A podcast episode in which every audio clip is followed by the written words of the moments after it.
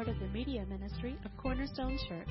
You can listen to this and other messages on our website at www.corner-stone.org or by subscribing to our podcast. Open your Bibles to Jonah chapter 2 this morning. I realize we have a, a rotation going with our leadership in the back, and, and many of you have been watching kids, or, or teaching our kids, and kind of instructing them the last couple of weeks. Where we've been in the book of Jonah. If you haven't been able to listen online, you can go back and listen to the first couple of weeks there. But we're going to pick up with Jonah chapter 2 this morning.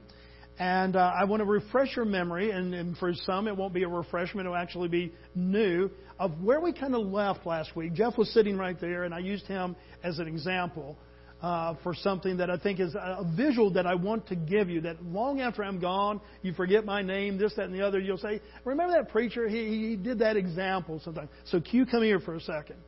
Since Jeff's not here, you're gonna you're gonna be uh, my example today. There's times in our lives, guys, that in, in our sin and our rebellion, that um, you know that God calls out to us. The, the voice of God. The Bible says that the sheep know His voice, and we're to respond to His voice.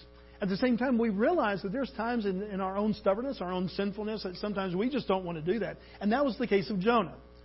Jonah wasn't really, maybe he was a little bit afraid of the Ninevites. They were very evil and a very violent people. Uh, maybe he didn't want to go that far away. There could be a lot of reasons, but we're really, we see in chapter 4, verse 1 and 2, Jonah tells us why he ran from God. He said, God, I don't like that you are going to give grace that if those people called out to you and they really did repent from their sins, they turned away from their sins, that you would forgive them. And I know that's the kind of God that you are, and I just don't like that because I don't like those Ninevites. And in that rebellion, he runs away from God. And the visual that we left last week, as we were kind of closing that in the rebellion in our life, is that God does. He calls out, just as He did to Jonah. He said, He goes, to Jonah, and He gave him very specific instructions. But Jonah decided that he was going to turn and don't run, just kind of stay here. But he kind of went in the other direction. And we said that there's going to be times in our lives whether I asked, is this God's wrath or is it God's grace? And I had made you raise your hand. And half of you said God's wrath, and half of you said God's grace. And then we said it's really a mixture of both. And so we were able to raise our hands and be Pentecostal for a second and then say, you know, yes, it was both of these things. Because there's those times that in our rebellion, as we're going to, you know, away from God, that God goes, come on, Jonah. Come on, Jonah. And if we continue and we don't turn around and we continue to go that way, as Jonah did, that he goes from a tap to a thump. Has God ever went from a tap to a thump in your life? And there's times, guys, that even after that thump, when God is going, Jonah, that we still rebel, we still go, we're still whatever, for whatever reason, and God grabs us by the shoulders, guys, and He turns us around to get our attention. Thank you so much for doing that. I, I, want you to remember that, guys, because I promise you, long after I'm gone, after my name is forgotten, that truth will still exist. That God calls you by voice. The sheep know His voice. But there are going to be times that, for whatever reason, we just don't agree with God. That was Jonah's problem. He said so. That's not us making up. Jonah said, I don't agree with you, God. I don't like the Ninevites, and I just know the kind of God that you are, and if they repented, that you would just have mercy upon them and you'd forgive them. And I don't like that. They deserve your wrath. And in his rebellion, God taps, God thumps, and we'll see today that there are times that God in our lives grabs our shoulders and he turns us around. In a way, you could say that that is God's wrath. It is judgment. I would prefer to say that it is, while it is a form of wrath, it is much more a form of His grace. For me to continue in my rebellion as my heart would desire, that's what I want to do. But God, in His mercy and in His grace and His love, says no. Even if it means going from tapping to thumping to turning you around by some catastrophe in your life, by some chaos in your life, or whatever it might be, I love you and I want to get your attention. And I believe that there's been many times in Bobby Links's life that he has done that. That I ignored the tap, I ran away from the thump. And by His love and His mercy, He had to grab my shoulders now, please don't hear that every bad thing that happens and every chaotic thing that comes into our lives uh, is, is the Father trying to, to, to correct us on some rebellion of our life. The Bible says that chaos happens, bad things happen to the just and the unjust. Sometimes it's just because we're in a broken world, guys. And that's what Romans 8 tells us that we just live in chaos because we live in a broken world. And that this futility, as it says in Romans chapter 8, is just going to be a part of our life until we go to heaven. And then we're in the perfection of what God has. But until then, you and I will deal with futility. So not every this, that, and the other, every catastrophe of life is God's tapping or thumping or turning around.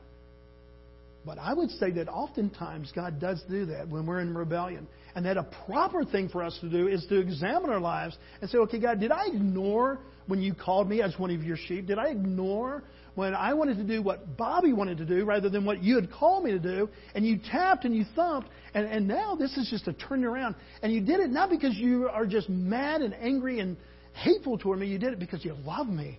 And you know that the, that the end of that is a form of destruction that I don't want. That's what we see in Jonah chapter 2. Jonah is running. He is running. And what we see is, is two points start coming out as we talk about uh, what God did. It said very distinctly in chapter 1 that God sent a storm. This is of God's making. A storm just didn't happen to brew up, and they decided to throw Jonah overboard. No, it said that God sent a storm. And we finished chapter 1 by saying that God also provided an answer to that. But what we begin to see is that it is God's wrath, it is His judgment, but it's also His grace. Folks, to look at the cross that we just sang about and to diminish the cost of sin is to make mockery of the cross.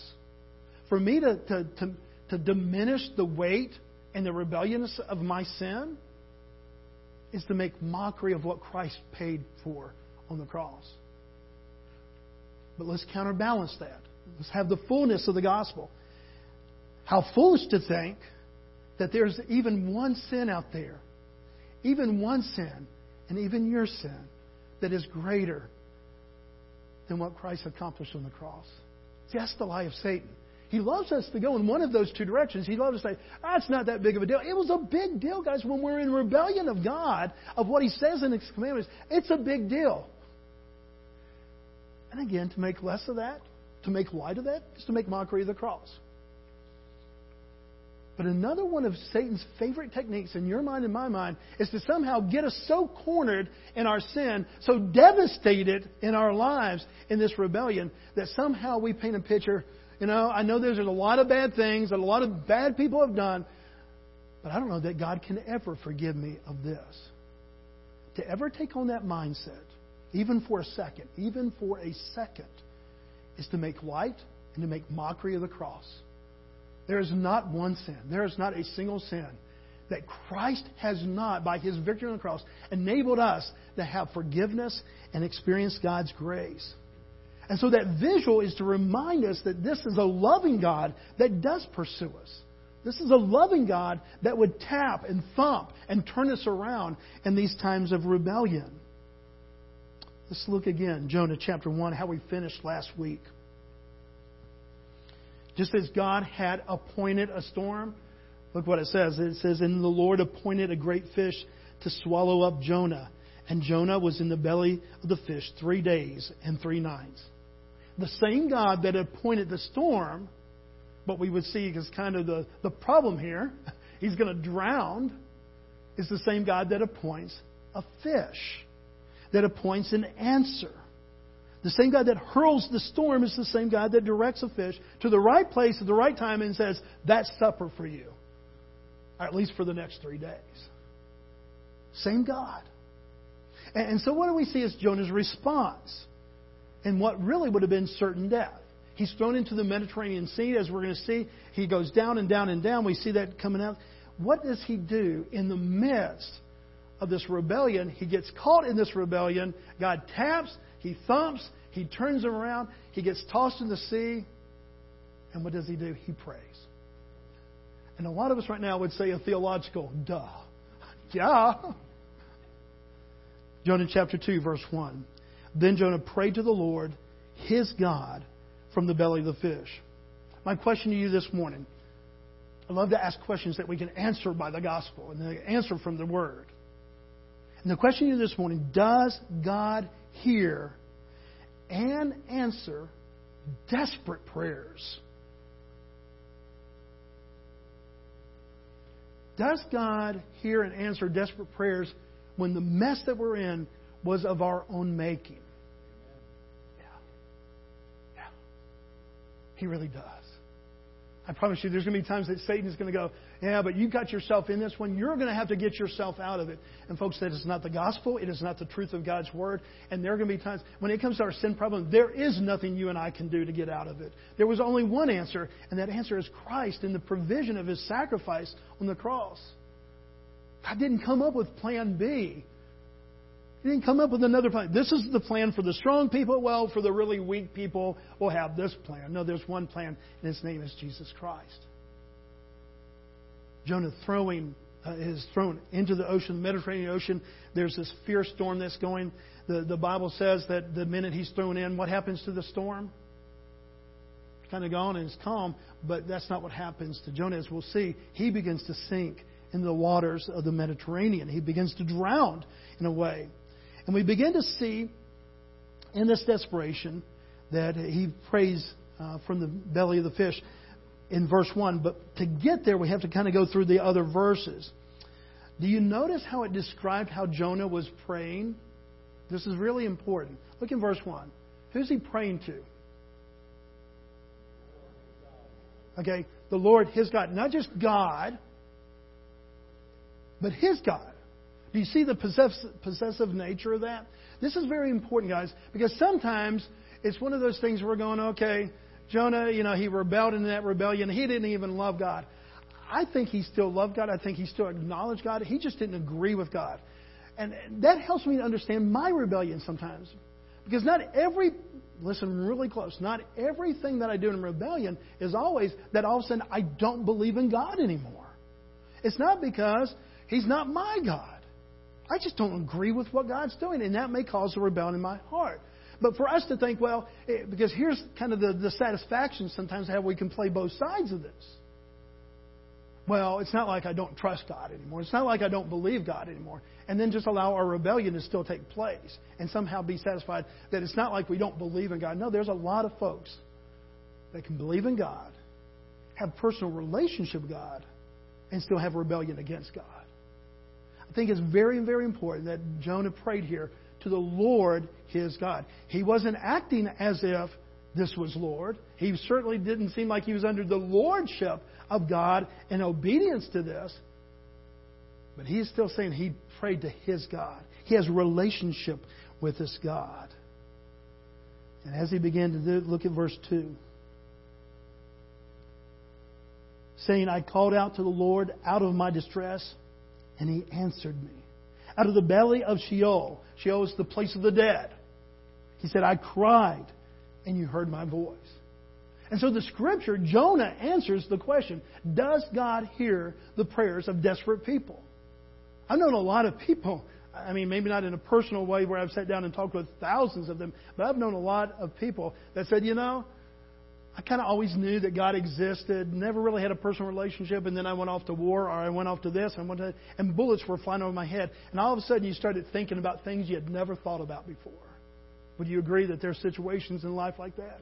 I don't know how many people we have in here today that you've actually been in military, you know, the military and, and in battle. But I can imagine, I can imagine, bullets start flying over your head as you're in that foxhole, that, that you think about things that are both life and death, the eternal. I imagine that uh, this past week we, we saw these two escapees go and we hear some of the aftermath of the stories of how they home invaded and then these other people. I imagine you start thinking in the chaos and the crucibles of life some thoughts that you don't do just in every day. And that's where Jonah is. He really is contemplating the complexity of life, the seriousness of life. And he comes in and he says, Man, I cried out, even in desperation. Here I am, the one that's running in the opposite direction. But in my need, as I begin to drown, I cried out. And he said, God answered me and he heard my voice. That's encouraging to me. Not that I want to live a life of rebellion. Not that I think that that's the path that we should take, but knowing that I have this rebellious heart from time to time, I'm prideful, I'm selfish, I'm this, I'm that, and that it, it may cause this to happen in my life, and I may kind of disagree with God and head in a different direction, that He is a God who still taps and thumps and turns. And when I cry out in desperation, in the chaos and the aftermath of some of this, that He hears my voice and that He would answer. I mean, it's one thing to hear your voice. Every husband, every wife. Don't raise your hand. This Father's Day, I don't want to create bad, bad things to happen. Have you ever been kind of just ticked a little bit and your spouse called out and you heard them call out? But you kind of ignored that and acted as if they didn't call out from the other room or something. Anybody ever do? Don't raise your hand. Don't raise just in your heart, in your heart. Repent right now and say that was a bad thing. You know, you heard, but you just didn't answer. Why? Because you were just ticked, you were mad, you disagreed. They couldn't see you, they didn't know if you heard or not, and so you gave them the shadow of the doubt and you just went with it. It's one thing to hear a voice, it's another thing to answer the voice. And here we have a God who just not, He knows all things. He hears all things. There's nothing that escapes God. This is a trait of God. But look at this other trait of God. He answers him in his desperate call. Amen? I mean, it's one thing to know that God hears me. That's just His mightiness and His holiness. It's another thing that God answers me in my desperate call, even when I was the one that was running in rebellion. What a God of grace. What a God of love.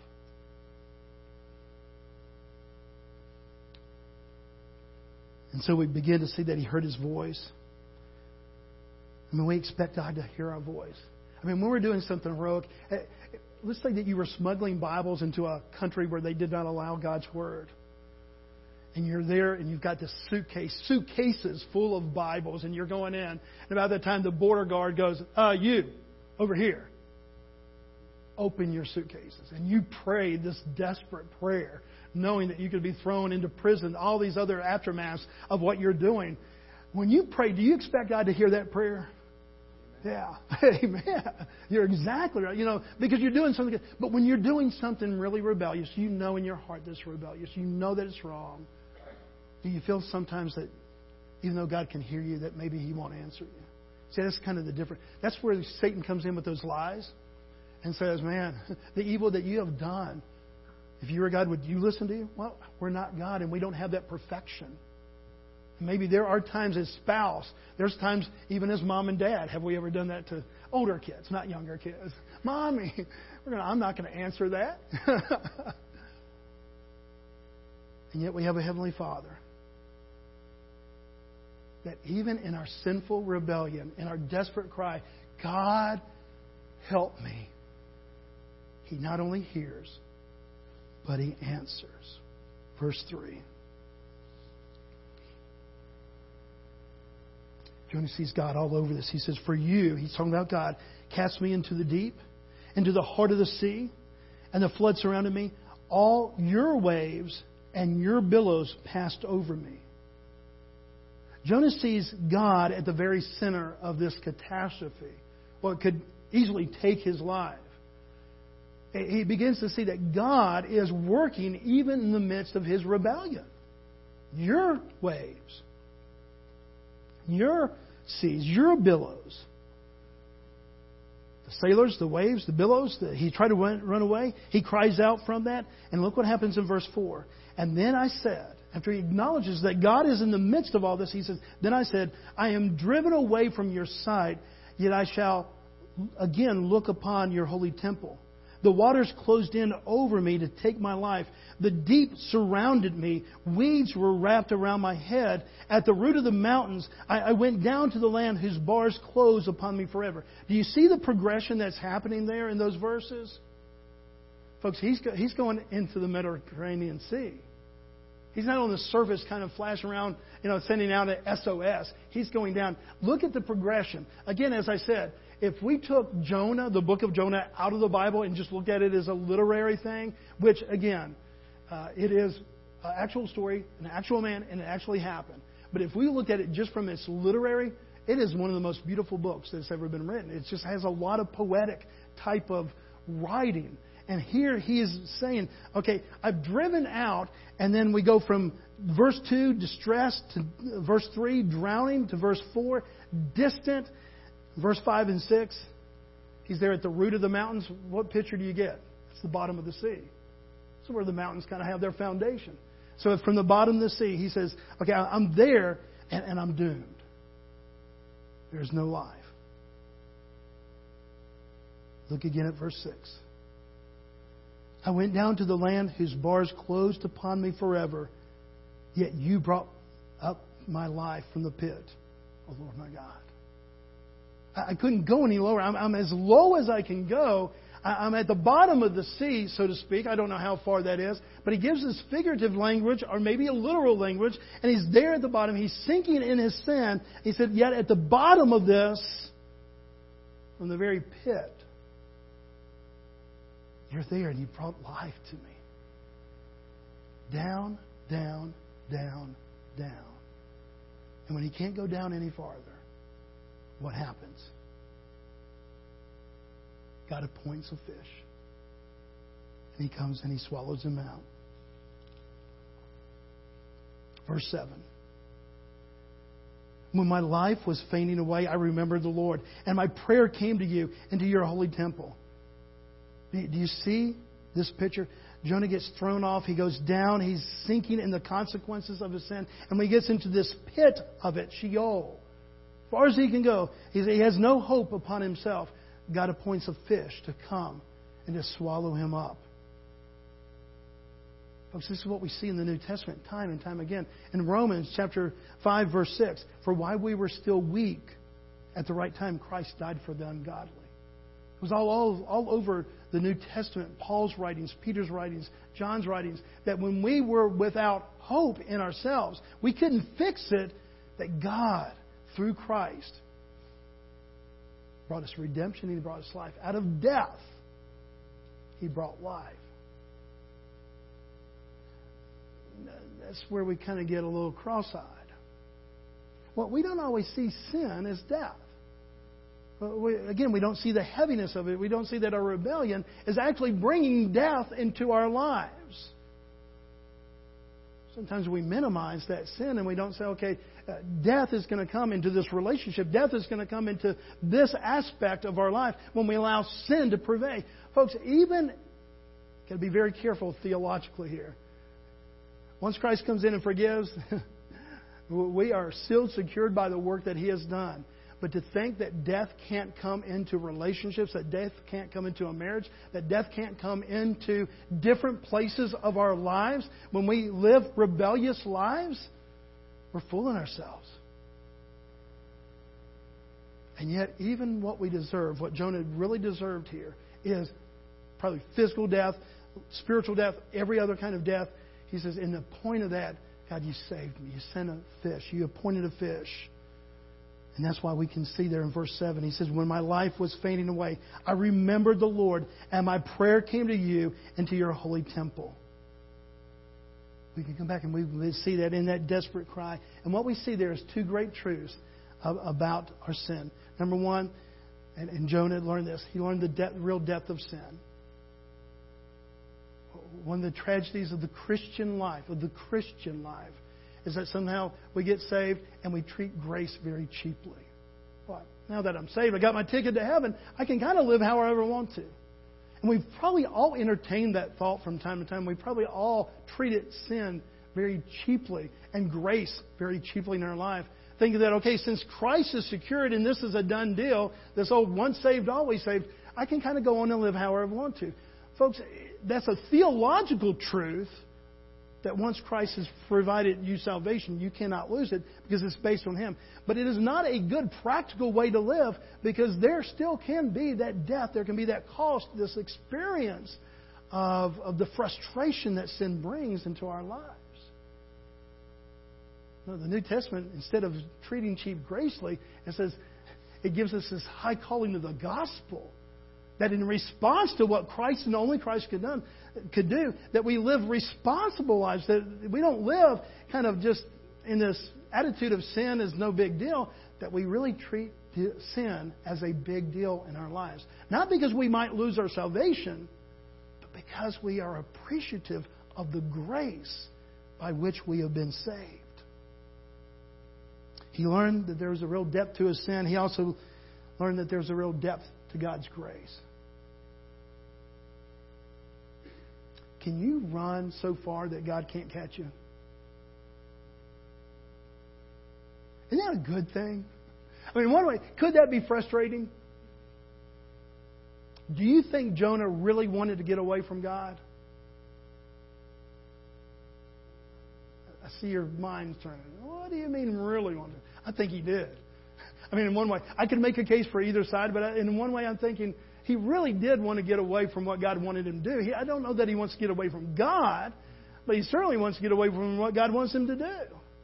And, and so he gets kind of caught in that. And in the midst of that, what we begin to see is that he could not outrun God. Verse 8. Listen to what he said. He says, Those who pay regard to vain idols forsake their hope of steadfast love. Now, why did he bring idols in there? And who is he saying that this one who is kind of forsaking idols? He begins to identify that this rebellious attitude was really, in a way, of uh, kind of a worshiping an idol that it was such false theology and it was such a betrayal to what God had called him to do. He, he considered that and he realizes maybe for the first time and to a, certainly to a greater degree of the cost of his rebellion. And he even equates it to idol worshiping there. Folks, the idol of religion can bring peace to your uh, mind for about a second. When you start looking at other people and say, well, at least I'm not as bad as they are for about a second, maybe maybe five seconds, maybe a minute. But you and I are not to compare ourselves to anybody except for one. And that one is Christ. When we you know, when we compare ourselves to Christ, we're always going to come up, okay, we're, we're, we begin to see our sin more and more, and we see his righteousness. And that's what Jonah begins to do. And look at verse 9. But I wish the voice of thanksgiving will sacrifice to you, what I have vowed, I will pay. Salvation belongs to the Lord. A fancy way of saying, okay, I'll go to Tarshish. I'll go to Nineveh. Okay, I'm going to go. I vow that I will go. Jonah's prayer is one of thanksgiving, it's one of repentance, and it's one of surrender. He will go on to Nineveh. He will preach this eight word sermon and march through the streets preaching this in obedience to God. And he will proclaim to them that there is no other God except for the one real God. So you see this progression. He's thrown overboard. Down, down, down, down. He feels the weight of that. In his desperation, he cries out to God. He vows to God, God, I will. I, I see that you are the only God. I vow that I will be obedient to you. In this desperate prayer, uh, prayer from the depths of the sea, what does God do? Verse 10. And the Lord spoke to the fish and it vomited Jonah out into the dry land. A little bit graphic. The same fish that God appointed now, he speaks and he says, God, I want you to. We don't know how far out he is. Is he 500 feet out? Is he three miles out?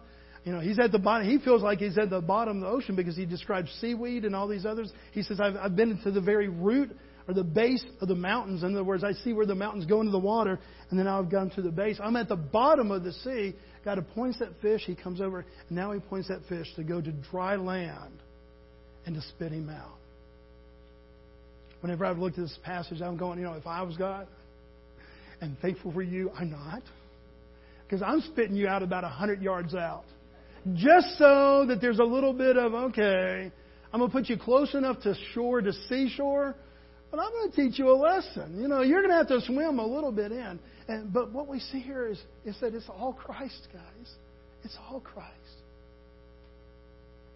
He doesn't save us mostly from our sins, 99%, and then, okay, you finish the task by doing this one good thing. No, it, it truly, as theologians have said, there was not, the only thing we brought to the cross is our sin, our rebellion. That's the only thing we brought. And Yet the grace of God, the love of God, and the victory of Christ brings us salvation. Romans 5, 8, and 9. But God shows His love for us in that while we were still sinners, Christ died for us. He knows that we were sinners, and yet He died for us. But look at verse 9. Many of you know that Romans 5, 8 is my favorite verse in the whole Bible. But look at verse 9 and how it uh, kind of marries into this story. Since, therefore, we have now been justified by his blood, much more shall we be saved by him from the wrath of God.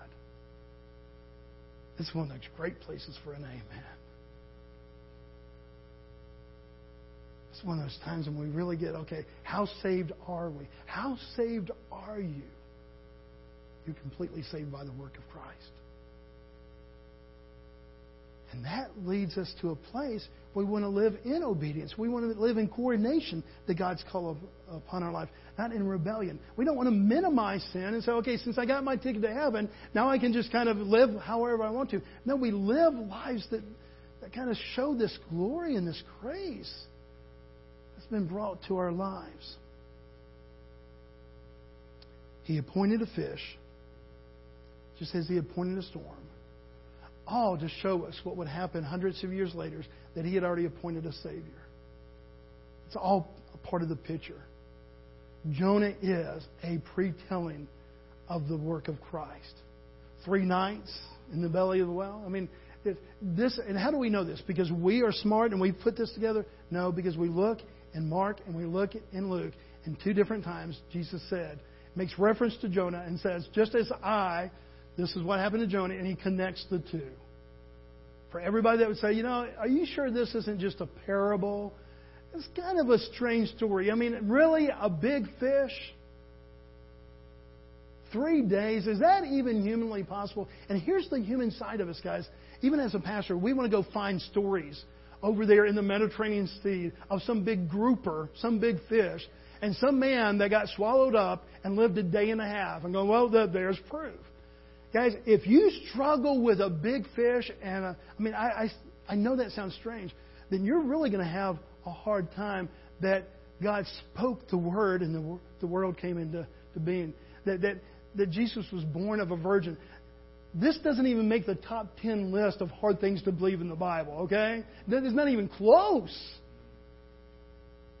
But because we have a God that did speak, and it was, light came from darkness. Because we have a God that truly came forth in flesh, born of a virgin. Because we have a God who truly, in that flesh, was in the grave for three days and rose again. Because of those miracles, this is nothing. If anything, it's just a picture to kind of push us forward, to kind of get us thinking hundreds of years before this foretelling of what Christ would do. Let's sum it up this morning. Does God hear desperate prayers? Does God hear desperate prayers of even rebellious people, even when you're in the midst of your rebellion? I mean, it's not like you've changed your life and you've been changed for a whole year now. Now God's going to start listening again. Okay, you kind of prove that you're serious in the matters, you're in this desperate, you're going down and down and down. And out of the depths of your sin, you cry out, God, help me. Does God hear that prayer? Yes. And a thousand times, yes. And a million times, yes. This is my hope. This is your hope. That even in my rebellion, I can run from God. But He's a loving God, and He taps, and He thumps, and He turns, and He pursues us, and He points fish, and the fish throw us up on the dry land, not out there in the middle of the ocean so that we can learn a lesson. That we have a Savior that has saved us completely. And so this morning, maybe you're not in a place of rebellion. Maybe you're not in a place where you uh, are living this out. But maybe this morning you are, and you're going, there's really no hope for me. I'm getting what I deserve. Because remember, that was the, remember Jonah chapter 1? Throw me over, guys. There was something that he thought was actually halfway heroic about having to pay for his own sin. Y'all just throw me over, save yourselves. I'm the rebellious one. Throw me over. There is nothing heroic about you paying for your own sins. But there's something sure heroic about a God who loved you so much that he would send one that would pay for my sins. And there's something sure is heroic and loving and grace giving. And a God that even when I get stubborn, prideful, selfish, fill in the blank, that He taps and He thumps and He turns. And if that's where you are this morning and you've been filling the tap, I, I, I would pray turn at the you turn at the tap. Okay, if you feel God just kind of, you know, kind of, He's brought some things in your mind. You're not thrown out in the boat yet. You're not falling down into the Mediterranean, Mediterranean saints, but you know you're kind of taking a step in rebellion. Man, turn. Put your eyes upon Jesus. Look full in His wonderful face, and all the things of this world will begin to fade in His glory and His grace. But this morning, if you've been turned by God, if He truly has you placed, and you think, man, there is not even the hope of Christ. My sin is greater than that. It's bigger than that. Not even God can forgive me. You're in direct uh, disagreement with what the Word of God proclaims this morning. Your sin is not greater than His grace. And this morning, God can forgive, restore, and allow you to start walking anew. So whether it's a little thing, whether it's turned into a big thing, whether it's you're five miles out of uh, direction, whether you're five feet out, turn to Christ. Look to His beauty and His grace, call out to Him in that desperate voice and say, God, I need you. Let's pray together. Father, we love you and we thank you.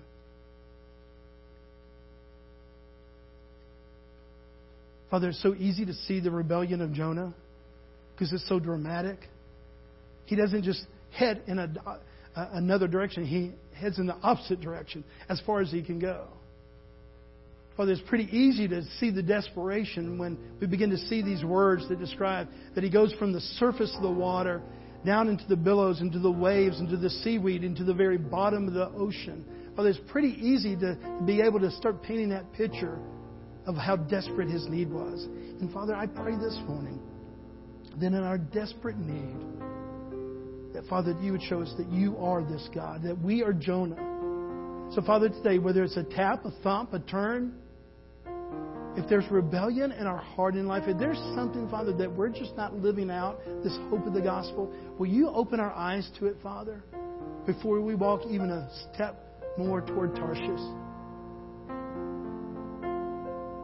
Father, if it's in our marriage, and we've just developed a hard place, whether it's in our family, whether it's in the church family, whether it's a friend, our foe, Father, will you bring that to our mind? And Father, for those this morning, that, that maybe they really do feel that desperate, desperate hopelessness of being buried in the midst of their sin. Father, will you show them that just as you appointed a fish, hundreds of years later, you appointed your son. And you appointed him to an old rugged cross so that we could have the hope of forgiveness and restoration. Father, we love you and we thank you. And Father, we desperately, desperately cry out to you this morning. And we thank you and praise you just as Jonah did for this one who's our Savior, Christ the Lord. For it's in His name that we pray. Amen.